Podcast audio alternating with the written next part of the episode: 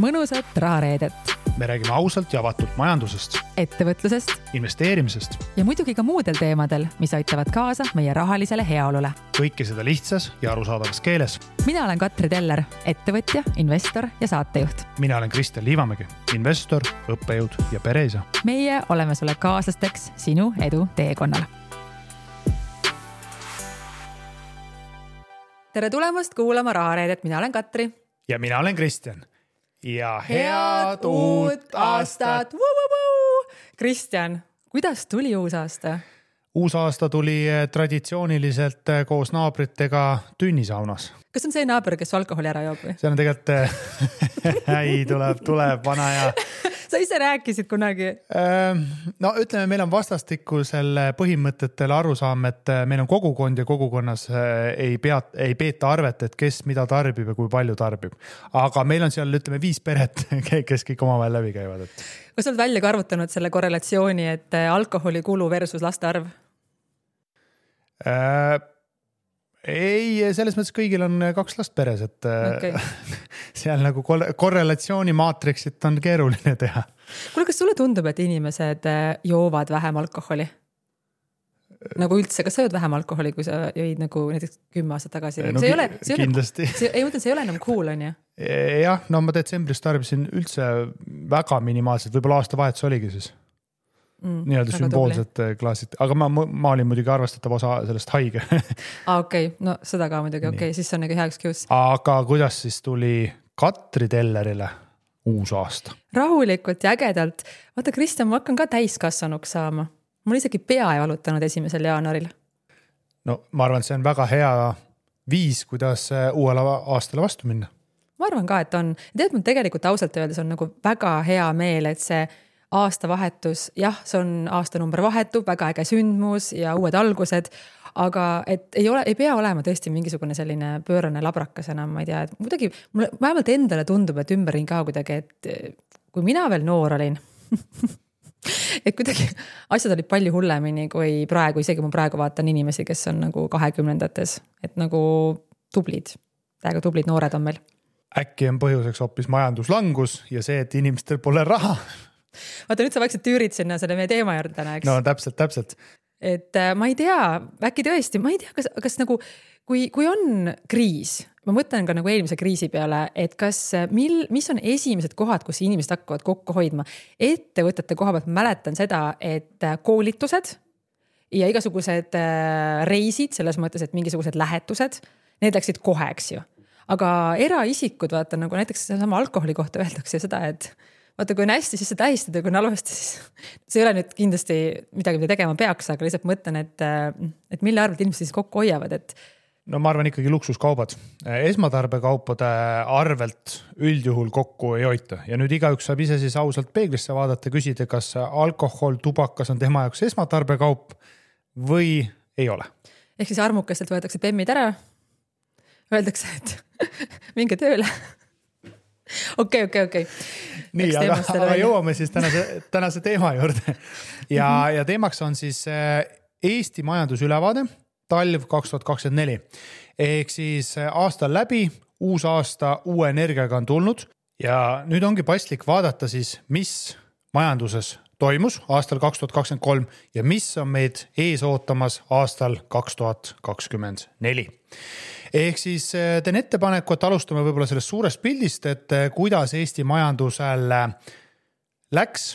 Ja siis lähme juba sujuvalt kristallkuuli juurde ja hakkame ennustama Katriga, et mis on meid siis sellel aastal ees ootamas. ja, ja maiuspalaks liigume siis samm-sammult sinnapoole, et kuidas eraisikud seda teadmist saaksid enda jaoks ära kasutada tööjõuturul. Kuidas investorid saaksid seda teadmist ära kasutada enda investeeringute juhtimisel ja ettevõtjad siis üldise majanduskeskkonna mõistmisel. No ette rutates võib öelda, et vist väga mingit sellist äh, rõõmsaid noote meil siin tänases episoodis vist ei tule, sest ma kuulasin ise ka siis Eesti Panga majandusprognoosi seda sealt Youtube'ist ja ikka väga murelik oli, selline nagu lahkumineku vibes'id, vaata. tead, selline nagu it's not you, it's me, vaata. Tead, nagu lihtsalt nagu läbi ohete, selline nagu läbi ohete ettekanne et kõik on ikkagi nagu ikkagi halvasti. no eks see selles mõttes võtab ikkagi ohkama, et poolteist aastat on Eesti majandus äh, kvartaalsel baasil olnud siis järjest äh, languses, Eesti on, on majanduslanguses ja, ja oli juba lootus, nii Eesti Pank kui Rahandusministeerium kui erinevad kommertspangad prognoosisid, et aasta kaks tuhat kakskümmend neli, no vot see tuleb nüüd taastumise aasta, et siit edasi nüüd kõik läheb paremaks. ja nüüd siis detsembri lõpus kenasti, nagu sa ütlesid, Eesti Pank tuli välja uue majandusprognoosiga ja üllatus-üllatus, selgus, et majanduses ei olegi seis nii hea ja väljavaated ka aastaks kaks tuhat kakskümmend neli on muutunud negatiivsemaks. mis tähendab ka seda, et Eesti Panga prognoosi kohaselt siis majandus ka aastal kaks tuhat kakskümmend neli ehk käesoleval aastal peaks langema siis noh, see on küll null koma neli protsenti, aga siiski Nad ütlesid ka seda ikkagi, et äh, palju hullemini on, kui nad arvasid. ehk siis see tempo on ju kiirenenud või see, see väljavaade, et mis siis nagu ikkagi juhtus nüüd, et miks Eesti Pank viimane kord arvas siis, et asjad ei ole nii hullusti ja nüüd on ikkagi palju hullemini, kui nad arvasid, et mis selle suure muutuse siis tegi?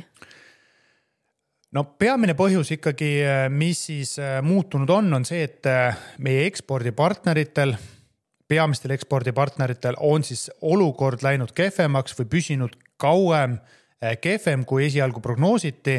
Ja sellest tulenevalt on ikkagi ka see, see mõjutab meid, Eesti on väike, avatud majandus. Ja kui meil ei ole võimalik seda nii-öelda eksporditurgudele väga midagi eksportida ja seda kapitali väljast siia Eestisse juurde tuua, et ega siis on ka keerulisem meil endal. ja Eesti konkurentsivõime ka üldiselt on äh, langenud ja kõik need tegurid kokku kombineerides ka muidugi ütleme siis niimoodi sisemajanduslike probleemidega, tarbija äh, ebakindlus äh,, kõrged intressimäärad ja nii edasi, see kokku ongi meile tekitanud äh, majanduskeskkonna noh, ma, ma nüüd ei kasutaks sõna kriis, sest noh, kriis on ikkagi midagi muud. ma ütleks ebastabiilse majanduskeskkonna, kus me pigem vindume äh,, liigume siis sihukeses külgsuunas äh,, sihukeses raske tundega aga, aga midagi äh, sihukest positiivset äh, hetkel veel ka silmapiiril ei ole. aga see oli väga hea point, mis sa enne ütlesid, et äh, me sõltume väga palju ka sellest, mis toimub meie ümber et me ei saa vaadata Eesti majandust kunagi üksikuna, ehk siis me oleme hästi sõltuvad sellest, mis toimub piiride taga. samamoodi praegu ju Rootsi näiteks, meie väga suur ekspordipartner, teised, et neil on ikkagi päris, päris nagu murelik ikkagi seal et, et, et see, kui nagu nende murelikkus, et kui nemad nii-öelda nüüd ennast kokku ei võta nii-öelda, et siis tegelikult nagu enne meil paremaks ei lähegi ju. Äh, ja no hea, hea ütlus on äh, majanduse kohta, et äh, Eesti on, kuna ta on tõesti nii väike, nii avatud ja, ja, ja need efektid, mis Euroopas või meie ekspordipartneritel, äh, kuidas nende majandus läheb, see tuleb kõik võimendusega Eestisse. noh, hea ütlus ongi, et, et kui meie peamistel ekspordipartneritel, äh, nemad aevastavad, siis Eesti on nohus ja, ja kui neil on nohu, siis meie oleme kolmekümne üheksase palavikuga voodis pikali ja oigame ja vingume. et eks ta nii kipub olema aga kas see on näiteks, näiteks, et kas ma võiks mingi näite tuua, et oletame, et äh, ma olen, äh, ma ei tea, toodan äh, maju, kokkupandavat maju või mingit puitmaju või räägitakse sellest puidu teemast ja sellest elementmajadest praegu näiteks üks teema ju, mis, mida me ekspordime palju Eestist. kui nemad ei saa seda eksportida, sellepärast et siis sihtriigil läheb kehvasti, siis see firma siis Eestis kannatab, ta peab töötajaid koondama, tal läheb nagu, siis see kukutab ise sealt siis Eesti majandust lihtsalt tänu sellele, et kohapeal pole kedagi vastu võtmas seda teenuste toodet, eks ju. no ütleme jah, et, et see majandusmehhanism, tegelikult sellest majandusmehhanismist rääkisime kenasti Rahareede esimestes episoodides. kui ma ei eksi, siis see oli episood number kaks lausa. aga see mehhanism on jah, et, et kui äh, sul on keeruline ettevõtjana oma teenuseid või tooteid eksportida, ehk siis nõudlus nende toodete ja teenuste järgi väheneb, siis sinul ei ole enam vaja teha nii palju investeeringuid või sul ei ole mõistlik nii palju investeeringuid teha. sealhulgas sul ei ole vaja seda tööjõudu hoida või õigemini sa ei saa seda hoida, sest su kulud on lihtsalt kõrgemad kui tulud. Äh, sa pead hakkama inimesi koondama, äh, koondad inimesi. Äh, ja, ja see omakorda siis tööjõuturule, noh, kuidas nüüd öelda siis, töötuse määr tõuseb.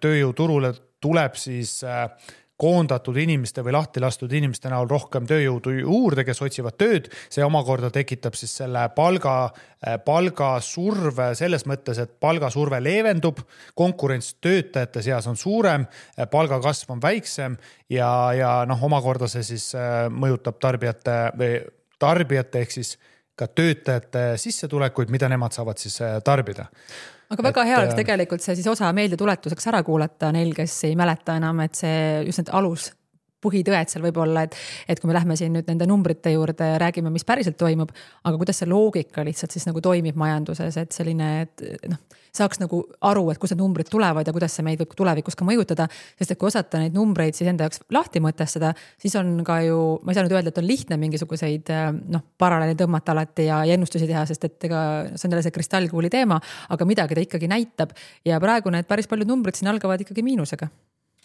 ja, et kui me nüüd vaatame korra selle majanduse üldisele tervisele otsa, kui nii seda tohib nimetada, siis majanduse tervist üldjuhul need erinevad äh, Äh, neli erinevat indikaatorit, mis siis seda tervist nagu ütleme siis anna, annavad võimaluse hinnangu neile anda, ongi siis see skp reaalkasv ehk majanduskasv või majanduslangus. Äh, tarbijahinnaindeks ehk inflatsioon, äh, lisaks ka siis töötuse määr tööjõuturul ja palgakasv. Ja majandusest me rääkisime, noh, tegelikult Eesti majandus on viimased poolteist aastat olnud languses, selle aasta majandus või õigemini aasta kaks tuhat kakskümmend kolm majanduslanguseks prognoositakse, prognoosib Eesti Pank suurusjärgus kolm koma viis protsenti ja aastaks kaks tuhat kakskümmend neli siis miinus null koma neli protsenti. sealt edasi aastast kaks tuhat kakskümmend viis, kakskümmend kuus võiks majandus sihuke kolm protsenti või üle selle kasvada. aga see kasv tuleb ikkagi põhjast, mis tähendab, et me jõuaksime sellele tasemele, kus me praegu oleme, sinna läheb ikkagi siis aega äh,? reaalhindades küll, jah et äh, jah äh,, nii on, aga, aga mis, mis me näeme nagu veel lisaks, ongi tavaliselt see, et kui majandusel läheb kehvasti, siis üldjuhul või varem või hiljem peegeldub siis ka siis see selles, et hindade kasv pidurdub või noh, üldjuhul tavaliselt majandustsükli langusfaasis me näeme lausa deflatsiooni. praegu hetkel deflatsioonist oleme veel noh, kaugel Äh, aga inflatsioon, mis veel aastal kaks tuhat kakskümmend kaks oli väga kiire, siis äh, ta on tasapisi alla tulnud ja näiteks käesolevaks aastaks, aastaks kaks tuhat kakskümmend neli prognoosib Eesti Pank inflatsiooniks kolm koma neli protsenti. Ehk siis äh, noh, kes, kelle jaoks nüüd positiivne uudis või, või noh, eks igaüks tõlgendab seda erinevalt, aga reaalsuses me näeme, et inflatsiooni kasvutempo selgelt on aeglustunud ja me räägime sihukesest noh, Eesti jaoks normaalsest tavapärasest inflatsioonitempost.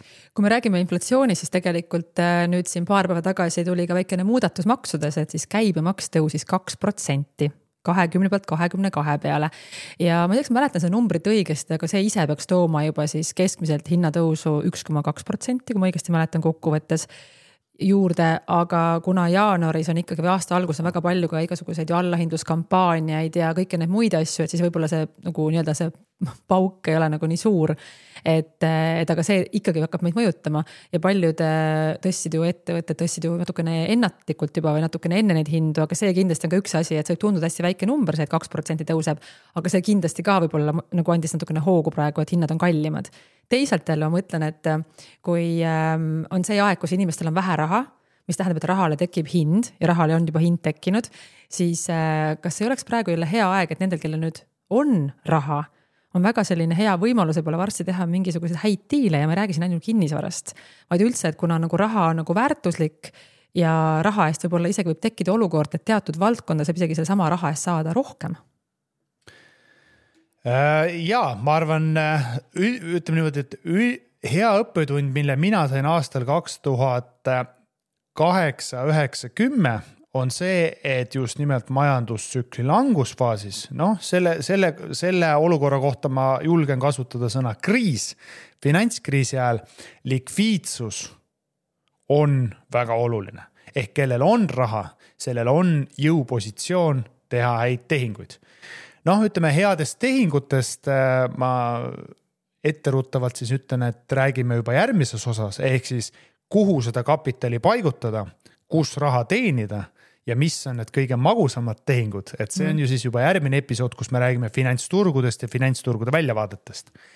et ma ei hakkaks seda kuidas öelda, ilusat tänast majandusepisoodi nende pärlitega siis vürtsitama veel? noh, sind optimisti, ilusat, ilusat, ma praegu vaatan neid numbreid, et siin kuidagi väga naerma nagu ei aja, aga, aga igatahes see inflatsioon, et kui vaadata üldse hinnatõusu vaadata, siis näiteks kaks tuhat kakskümmend kaks oli üheksateist koma neli protsenti. ja siis nagu sa ütlesid ka, et siis äh, sellel aastal kolm koma neli protsenti ennustatakse ja siis ta nagu ikkagi tegelikult ikkagi väga selline aeglane, et kaks tuhat kakskümmend viis on juba kaks koma neli ja edasi kaks koma kaks, et ta ikkagi on selline, läheb nagu rahulikult ja stabiliseerub, mis oligi ju ka Euroopa Keskpanga peamine eesmärk ja mis siis noh, võib öelda, et vähemal või rohkemal määral on suude, suudetud siis ellu viia mm. -hmm. aga lähme tööjõuturule ka, see on siis see, mida, mis enamus inimesi meist puudutab kõik, kes on palgatöölised või ettevõtjad, et mis siis tööjõuturul toimub ja tööjõuturul, mis me näeme tavapäraselt kehtib loogika, et kui majanduses olukord on kehva, meil on majanduslangus, siis viiteajaga jõuab ka see töötuse määrani. ehk siis loogika on lihtne, kui ettevõtetel läheb kehvasti, näiteks puitmajade tootjatel Võrus, siis varem või hiljem peavad nad hakkama inimesi koondama või lahti laskma mille tulemusena siis töötuse määr tõuseb. ja, ja seda me näeme, et Eesti Pank prognoosib, et töötuse määr tõuseb aastal kaks tuhat kakskümmend neli üheksa protsendini ja seda siis tasemelt, mis oli aastal kaks tuhat kakskümmend kolm kuus koma kaheksa protsenti. ehk siis see hüpe on üks viimaste aastate kõige kiiremaid ja seda just negatiivses suunas aga positiivse poole pealt jälle, kui me räägime nüüd majanduslangusest ja mul on ikkagi eredalt meeles ikkagi aasta kaks tuhat üheksa, siis see ei ole nagu midagi katastroofilist, et võib öelda, et see viis-kuus protsenti on selline päris tore vist, et see on selline. no kas on ka kuus protsenti on selline vist hea tasakaal, eks ju, et, et ei ole liiga suurt survet palkadele, samas on nagu töötajaid, et on selline sihuke mõnus muhe. aga, aga kui eelmine kriis oli, et paranda mind, aga siis oli ma mäletan neid mingisuguseid ju neid ühe erakonna neid äh, igasuguseid populistlikke kampaaniaid, kus nad lasid inimestel seal kuskil lauluväljakul seista mingisugustes kilomeetrites sabades ja. näitasid, kui suur on Eesti töötus ja kõik on tegelikult ühe teise erakonna viga, on ju. ja siis oli ikkagi ju, kas oli isegi üle kahekümne oli noorte hulgas ja see oli ikkagi, see oli ikkagi rets, et praegu me nagu see üheksa protsenti, kuigi ta on nagu noh, juba ikkagi nagu on midagi ta ei ole võrreldav sellega, mis meil oli nagu eelmise majanduslanguse või, või, isegi öelda kriisi ajal Äh, ja täpselt, ehk siis äh, no ütleme, sihuke Eesti loomulik või naturaalne töö, äh, töötuse määr, noh, see ei saagi olla null ja see ei peagi olema null, siis meil on teised probleemid. aga see on umbes sihuke, ma ütleks, et sihuke kuue protsendi lähedal. jah, üheksa protsenti on kõrgem kui kuus protsenti, aga kui me paneme selle konteksti, siis majanduslanguse kontekstis see üheksa protsenti ei ole midagi katastroofilist. tõesti, aastal kaks tuhat üheksa ja kaks tuhat kümme, kus siis nii-öelda see tipp tehti Äh, finantskriisi ajal, äh, seal oli töötuse määr oli seitseteist protsenti, natuke üle selle, aga noorte seas jah, ma mäletan ise, ma olin ka siis noor, et see oli, oligi pea kakskümmend viis protsenti, kakskümmend neli, kakskümmend viis protsenti. see on ikka rets. see oli rets, sa pidid nagu võitlema enda töökoha pärast, sa pidid, sa pidid võitlema, et tööle saada, tööle saada oli ülikeeruline. ja, ja, ja ma arvan, et noh üheksa protsenti, ma arvan, et see ei ole nagu, see ei ole võitlus elu ja surma peale, see on see on, ta mõnevõrra leevendab äh, siis äh, palga kasvu seda nii-öelda kasvutempot. ehk siis äh, mida me näeme, me näemegi seda, et ka Eesti Pank prognoosib, et palgakasv aeglustub, aga me räägime ikkagi kasvust Mm -hmm. palgakasvust ja palgakasv, mis on kiirem kui inflatsioon. keskmise palga kasv Eesti Pank prognoosib selleks aastaks kuus koma kuus protsenti, aastaks kaks tuhat kakskümmend viis neli koma viis protsenti noh, mis võiks no, öelda et nagu milles, milles küsimus, kus jaa, on probleem? aga praegu need numbrid tõesti nagu kõrvutades, ühesõnaga siis palgamuutuse protsent ja inflatsioon ja kõik, siis tegelikult ei tundu nagu nii hull. kuigi selle töötuse poole pealt, et selleks aastaks siis üheksa protsenti ennustatakse ja edasi siis äh, kaheksa, järgmiseks kaheks aastaks siis äh, kaheksa protsendi ringi. see põhimõtteliselt tähendab lihtsalt seda, et ei tasu võib-olla nii palju hiljaks jääda, ei tasu ülemusega nii palju ülbitseda tasub oma tööasjad ära teha lihtsalt, et nagu siis on nagu okei okay.. ja ma arvan, see on väga hea strateegia palgatöölisena.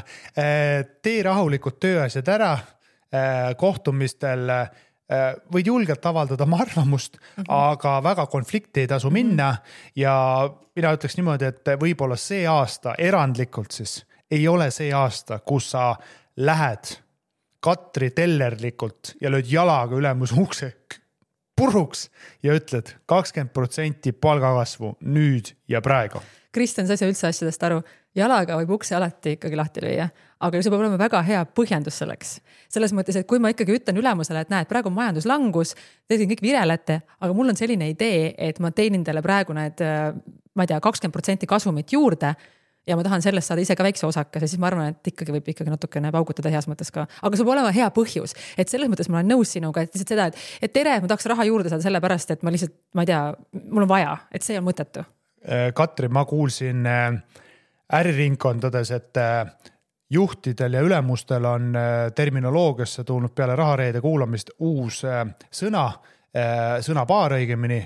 minu uks on avatud ehk siis juhtidel ja ülemustel on nüüdsest alates on uksed lahti, et neid puruks ei löödaks, sest väidetavalt olla väga paljud käinud palka juurde küsimus ja seda ust olevat paugutatud kõvasti. no me peame eraldi rääkima sellest palga juurde küsimusest, me oleme sellest kunagi kuskil rääkinud ka, aga lihtsalt eh, mina arvan seda, et palka saab alati juurde küsida, aga sa pead ise panema ennast siis ettevõtja kingadesse. kui sa näed, et ettevõttel ei lähe hästi ja tal on keeruline ja isegi inimesi hoida et noh, sa pead olema strateegiline, aga räägime sellest mõnes muus episoodis mm, -hmm. aga põhimõtteliselt. Ukse, ukse taha tasub alati minna ja tasub. ma arvan, ülemustel tasub alati uksed lahti hoida, et see lihtsalt eh, noh ütleme, kulu inventaaril on oluliselt väiksem. Fair enough, kuigi kui on palju neid äh, puiduga tegelevaid ettevõtteid, kellel on vähem tööd, siis tasub uksed kinni hoida. Eesti majandus jälle käima kuule, aga mis numbrid me siin veel peaksime vaatama, suuri numbreid, et ma vaatan, et siin on selline äh, kole sõna näiteks nagu eelarve tasakaal. no vot see eelarve tasakaal, see on jah, me võime sellest muidugi rääkida, poliitikutel on see üks meelisteemasid, aga reaalsuses äh, ma arvan, tavainimesele tegelikult äh, jääb see teema kaugeks, tema vaatab ikka, kuidas läheb tema äh, eelarvel siis, kas tema eelarve on tasakaalus või mitte, ehk siis kas tema tulud on sama suured kui kulud Äh, tema tulud on väiksemad kui kulud äh, ja kus siis see puudu osa, puudujääv osa kompenseeritakse. sellega olen nõus, aga, äh, aga siin praegu, kui ma vaatan lihtsalt neid miinuste ridasid, siis eelarve tasakaal tegelikult siis tähendab seda, et riigi kulud ei oleks suuremad kui riigi tulud ja kui ma vaatan neid numbreid, siis ikkagi nüüd kaks tuhat kakskümmend kolm kuni kakskümmend kuus on ikkagi selline, et riik ikkagi natukene kulutab rohkem kui ta teenib, ehk me siis võtame laenu ja, ja siis on siin vaja muid otsuseid teha, aga lihtsalt, et võib-olla inimestele ka noh, arusaadavalt või kuidagi, et, et saaksite aru, et praegu riigil ikkagi nagu rahast jääb puudu. Et seega need otsused ka võib-olla, mis praegu tehakse ja kõik need uued maksud ja asjad, et me võime siin väidelda nendel teemadel, me vist väitlesime ka ükskord juba, aga lihtsalt, et praegu on ikkagi nagu kuri karjas natukene jah, ja tegelikult see on ju meediast ka läbi äh, kõlanud, ehk siis äh, riigil on tulusid puudu, eelarves on augud sees. noh, mina võib-olla siis natuke teise vaatenurga pealt äh, ütlekski, et tegelikult mina majandusteadlasena, see on muidugi minu hinnang, personaalne hinnang, mina majandusteadlasena eeldaks ja ootaks, et riik käitubki majandustsükli erinevates faasides vastutsükliliselt ehk siis, kui majandus on langusfaasis, minu hinnangul ongi väga okei okay,, et riik stimuleerib majandust rohkem, eelarve ongi defitsiidis. aga selle, selle, selle mündi teine pool, mis tavaliselt kiputakse ära unustama või mida ei tehta, on see, et headel aegadel riik peaks koguma reserve, mida siis on võimalik keerulistel aegadel nii-öelda käiku lasta ja vaata see pool on, on, on kahjuks tegemata. no Kristjan, kui sa üldse vaatad praegu natukene siin Eesti lähiajalugu, kuidas sulle üldse tundub, kuidas nende asjadega on siin olnud viimasel ajal, ikkagi see poliitika värk on ikka selline, et on vaja ju ühte sõnumit, eks ju, mis läheb inimestele, et saada hääli. et see tunduks nagu kuidagi popp inimestele, et see ei oleks liiga valus. sa oled nagu, põhimõtteliselt oled nagu lapsevanem, kes selle asemel, et teha ühepaja toitu, annab valel ajal lapsele kommi, et laps ei viriseks ja ta tagasi hääletaks no nagu selline nagu, et nagu kõik hakkab nagu vastupidi kuidagi. ja ikkagi meil on mõned ju targad poliitikud ka, eks ju, aga siis nad saavad aru, hakkavad mingeid tarku otsuseid teevad. annavadki seda kaalikat, on ju. et siis pärast nad selle eest karistada, et nad ei saa üldse võimul olla ja üldse otsuseid teha. ja see on tegelikult väga selline keeruline, aga ikkagi praegu ka, et kui tegelikult oleks olnud head võimalused investeerida kunagi, siis me seda ei teinud. praegu on jälle nüüd pahasti, nüüd me tahame siin makse tõsta ja kiristada, mis tegelikult tähendab seda, et tõmbame võib-olla majanduse võib-olla veel teistpidi kuidagi kokku või inimesed on ärevad või ettevõtjad on ärevad, eks ju aga sellest me räägime vist rohkem järgmises episoodis. Äh, ja kuigi noh, me võime sellest, sellest ka praegu rääkida, aga, aga ma arvan, et sul on õigus jah, ja, ja see ongi keeruline mäng, see ongi keeruline olukord ka poliitikutele ja, ja riigile, et noh, ütleme niimoodi, et võib-olla siis provokatiivselt võiks öelda, et hetkel siis poliitikutel tuleb päriselt teenida oma palk auga välja ja, ja eks nad saavad seda vatti täie rauaga. kuigi, kui ma seda töötuse protsenti vaatan, ega see poliitikud vist väga ei puuduta või mingisuguseid riigiametnikke, et see töötus on ikkagi ju meil siin noh, ma ei tea, kas riigiametid koondavad, ma ei mäleta, kuidas eelmine kord oli. ta, ta ja ta kipub kahjuks olema, noh, see on natukene niisugune meelevaldne üldistus, aga, aga ta kipub kahjuks see töötuse protsent, see keskmised numbrid kipuvad tegelikult olema kombinatsioon siis erinevatest äärmustest ja noh, reaalsuses kipub see niimoodi olema, et Tallinna nii-öelda kontoriinimestel, kes siin tegelevad, ütleme erinevate teenustega või on ka siis avalikus sektoris, tavali-, tavaliselt just nimelt avalik sektor on sihuke hea turvaline koht, kus majanduslanguse ajal olla. Eh, no ma arvan, nemad ei tunneta seda asja, reaalsuses nemad ei tunneta, no õpetajad ju eh, alustavad varsti streigiga, et saaks palka juurde mis, mis muidugi teise poole pealt on ka õige, aga, aga ma lihtsalt ütlen, et eh, kes seda tunnetavad, ongi need nii-öelda noh, ma ei tea, ääremaad on vale sõna, aga, aga Põlvamaa, Võrumaa äh, ettevõtted, kes töötavad äh, näiteks äh, needsamad puidumajade tootjad, puidusektor, töötlev tööstus, need, kes seal sektoris on, need saavad jälle võimendusega pihta ja vaata, seal on päriselt karm, seal ma, ma arvan, seal on see jutt niimoodi, et oota, mis üheksa protsenti või mis mm, -hmm. mis mul, mul, meil koondati pooled töötajatest, eks ju. et ja, ja see ongi kombinatsioon sellest, ehk siis no see on siis no, minu, minu hinnangul aasta kaks tuhat kakskümmend neli tavalistele finantssektori palgatöötajatele, kes istuvad Tallinnas kõrghoones, noh, neile tuleb väga hea mm. -hmm. panga, panga kasumid väga suured, nemad naudivad ilusat elu Äh, Võrumaal töötavad lihttöölised, kes äh, panid kokku või, või ka oma valdkonna spetsialistid, kes panid kokku neid puitmaju ja töötasid puidusektoris või töötlevas tööstuses ne,, nemad, äh, neil on raske. Kristjan, aga äkki räägime natukene sellest ka, et mida siis üks tavaline normaalne inimene peaks nüüd kogu sellest asjast ikkagi nüüd järeldama et mis me nüüd siis teeme, et me numbritest nagu natukene rääkisime, rääkisime, mis hakkab toimuma siis äh, hinnatõusuga ja töötusega ja mida võiks teha ja mitte teha või mis kuidagi natukene kirusime poliitikuid ka, onju. aga et mis me siis ikkagi nüüd teeme, et kui me oleme praegu nüüd sellises olukorras, mis on mõistlik teha? lihtsalt hoiadki nagu noh, toolist kinni, turvavöö peale ja kannatad ära või kas, kas saaks kuidagi praegu tarka olla ikkagi või lihtsalt praegu ma arvan, et tark saab alati, alati olla ja ta just nimelt äh, majanduslangused pakuvad väga palju võimalusi. ma ütleks äh, ära, et äh, sihukest kaks olulist teemat, mis minu jaoks siis sellel aastal majanduses on või majanduse väljavaate ja tuleviku käekäigu defineerivad mm. -hmm mis puudutavad meid kõiki, eelkõige ma arvan, siis Rahareede kuulajaid mm -hmm. ja siis võib-olla ka mõned mõtted, mida siis saaks teha või, või teistmoodi teha mm. -hmm. esimene oluline teema äh, on see, et inflatsioonikeskkond on muutunud. inflatsioon on alla tulnud, ta tuleb alla ja ta jääb madalaks ja seda mitte ainult Eestis, vaid ka terves Euroopas tervikuna. Euroopas me näeme tasemeid inflatsiooni osas erinevate prognooside kohaselt, mis on seal suurusjärgus, äh, kohe vaatamegi euroalal, äh, inflatsioon on seal, prognoositakse kahe ja kolme protsendi vahel Mm -hmm. et ta tuleb sinna isegi jär, selle aasta lõpuks jõuab sinna alla kahe protsendi. nii, tuletan meelde, mida see tähendab. Euroopa Keskpank, Euroopa Keskpanga juht väga kindlakäeliselt selge sõnumina on välja öelnud. intressimäärasid tõsteti seetõttu, et inflatsioon oli käest ära. kui inflatsioon saadakse kontrolli alla, jutt muutub ja jutt tegelikult on juba muutunud. Euroalal tervikuna inflatsioon minu hinnangul on saadud kontrolli alla siin võivad olla tegurid, mis muidugi võivad seda ühes või teises suunas hakata liigutama, aga ütleme baasstsenaariumi järgi inflatsioon sellel aastal on kontrolli all. mis tähendab seda, et me jõuame teise olulise teemani, mis kõiki meid mõjutab ja see on intressimäärad ja läbi selle ka Euribor. olukorras, kus Euroopa majanduse väljavaated noh, erinevalt Eestist on mõnevõrra optimistlikumad, aga euroala majanduskasv sellel aastal peaks olema seal suurusjärgus null ehk majandus ei kasva. Euroopa majandus ei kasva, inflatsioon on kahe protsendi lähedal ja liigub kahe protsendi allapoole. see on selge sõnum Euroopa Keskpangale. intressimäärad, mis on tõstetud viimase pooleteistkümne aastaga väga, ütleme siis rekordtempos kõrgele tasemele, neli koma viis protsenti. Neid enam ei tõsteta ja pigem hakatakse langetama, on, turg ootab ja minu hinnangul on ka väga tõenäoline, et sellel aastal me näeme baasintressimäärade alandamist. mis tähendabki seda, et äh, intressimäärade tsükkel nüüd on murtud, tipp on tehtud ja nüüd hakkavad intressimäärad alanema.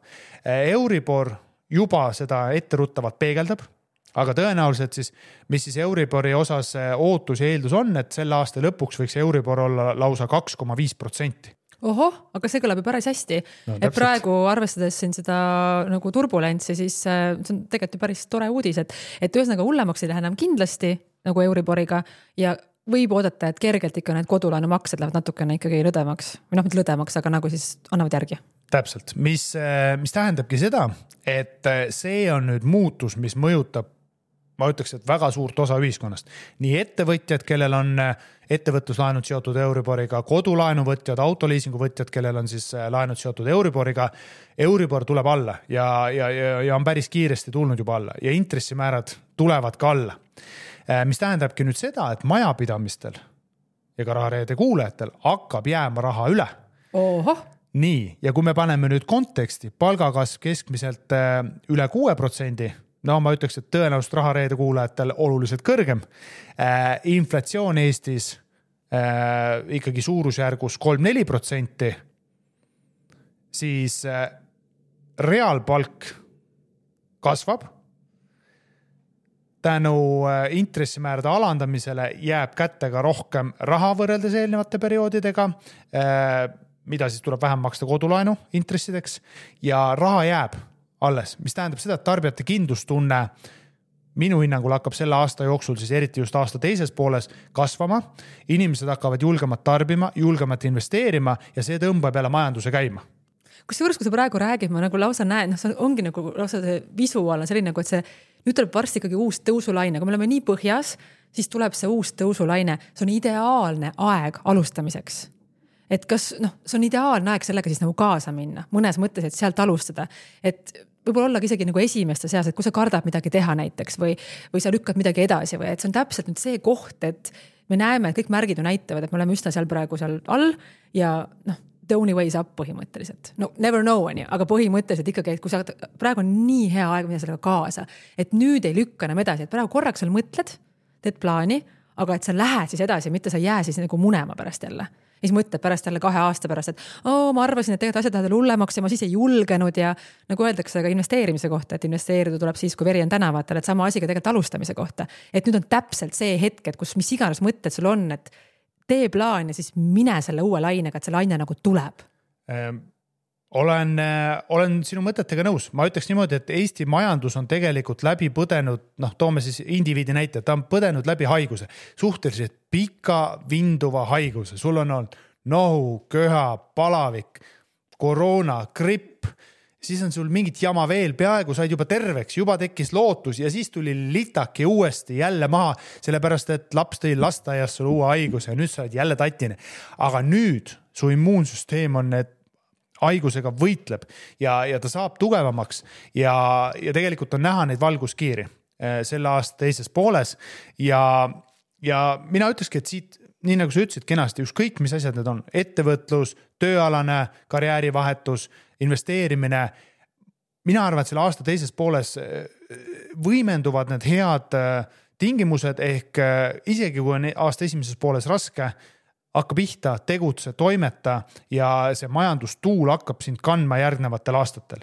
ehk siis praegu tegelikult on ideaalne aeg just see plaan valmis teha, et praegu, kui on natukene rahulikum, et kohe ei taha veel nagu tormata, et natuke on veel selline, et natuke on veel nagu kõhe olla või natuke veel, et on külmavärinad, eks ju. et kohe ei taha uksest välja tormata, aga siis sa mõtled selle asja läbi, et kui, kui sa oled nagu valmis, sa saad kohe minna või kui see olukord on soosiv, sa saad kohe minna, mitte sa ei hakka siis alles mõtlema, et mida teha, kui teised juba esimesed juba lähevad. sest vaadates ka kõiki üldse majandust ka tagasi, edasi. noh, me oleme rääkinud sellest varem ka, eks ju, aga need kõige suuremad võimalused tekivadki tegelikult sellistel olukordades või sellistes hetkedes, kus on kehvasti. paljud ei julge, aga sina oled nutikas, mõtled natukene ette, planeerid ette ja siis sa lähed. ei pea liiga suuri riske võtma, aga sa lähed vähemalt, sa ei jää mökitama. täpselt ja võib-olla selle episoodi lõpetuseks siis äh, ikkagi Katri, sinu kui kinnisvaraeksperdi käest, äh, kuna meie kuulajate poolt on päris palju, väga palju küsitud ikkagi kinnisvaraturu kohta. Nägemuse väljavaadete osas, et, et kuigi me nüüd järgmises episoodis hakkame rääkima finantsturgudest, sealhulgas ka kinnisvarast täpsemalt, aga mis on sinu tunnetus või nägemus, et mida siis kinnisvaraturg äh, võiks käesoleval aastal pakkuda meile, just nimelt Eestis tead, mul seda jälle kuulikest ei ole, eks ju, aga ma olen reaalselt sellel seisukohal, et häid võimalusi on alati.